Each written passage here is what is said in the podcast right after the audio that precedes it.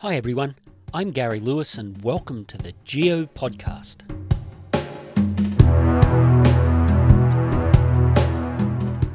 And in today's episode, I'm going to be talking about the minerals that are required to make a battery for an electric vehicle. As we move away from fossil fuel powered vehicles and move more and more to electric vehicles, we need to think about the resources that are going to be required to build the batteries for those vehicles. Now, while these batteries use a whole pile of different materials to build the battery case, etc., the working components of the battery require these things lithium, cobalt, nickel, manganese, and graphite.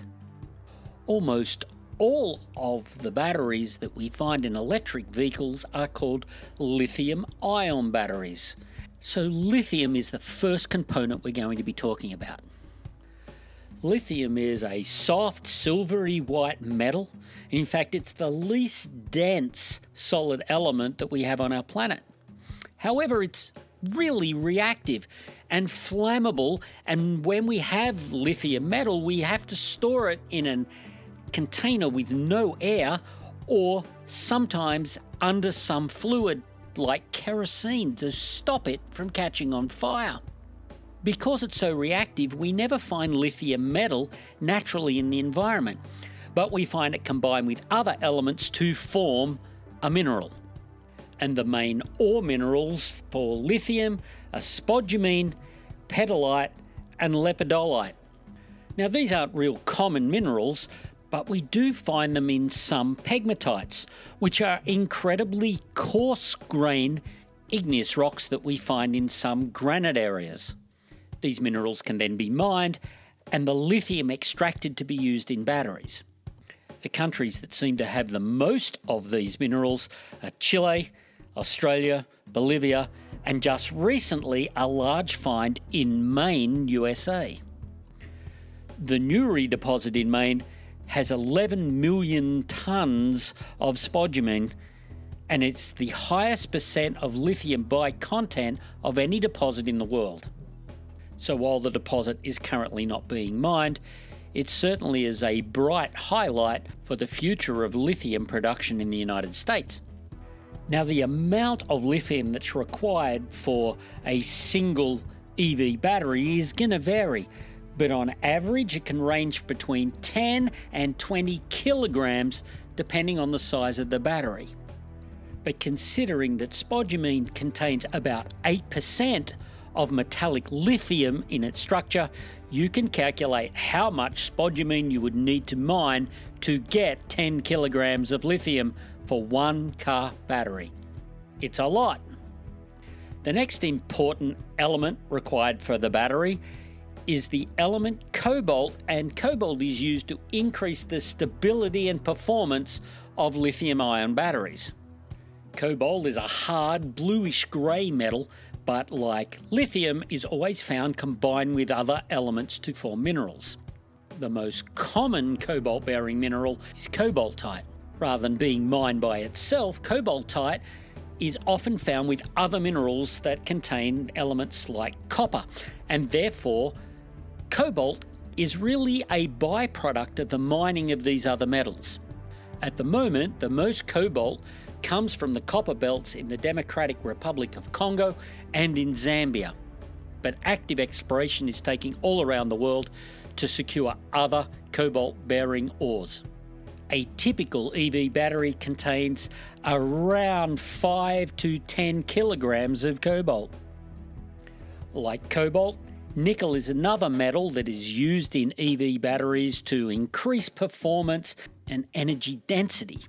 Unlike lithium and cobalt, nickel is a really corrosion resistant silvery metal and is often used to coat other metals to protect them, or in combination with iron to make stainless steel. Nickel ores are found primarily along with iron ores, but can also be found in sulfide deposits or even in laterites. So, off on a small tangent, what's a laterite? Well, a laterite is really a soil layer where elements have been eroded from the soil and the underlying rocks and concentrated minerals within those soils. These soils are normally found in really tropical and subtropical regions where there's been lots and lots of rainfall. Okay, back to nickel. The biggest producers of nickel are Indonesia and the Philippines and parts of Russia, Australia, Canada, and so on. And just one EV battery is going to contain 25 to 40 kilograms of nickel. The final metal we're going to be talking about is manganese. Now, manganese is the 12th most abundant element in the Earth's crust, so it is fairly common and it is found most of the time associated with iron ores. The most common manganese ore is pyrolusite, which is manganese oxide, a black dusty kind of mineral. And 80% of the world's manganese resources are in South Africa. But interestingly, manganese deposits are found on the ocean floor. They um, are found as manganese nodules, and it's estimated that the ocean floor has 500 billion tonnes of these nodules.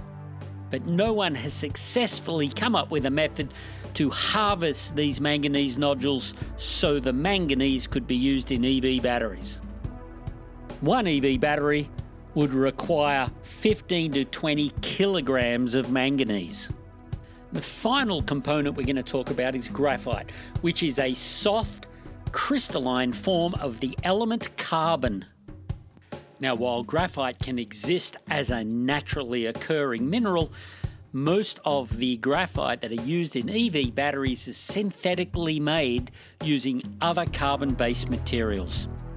But to create one EV battery, we need 5 to 15 kilograms of graphite.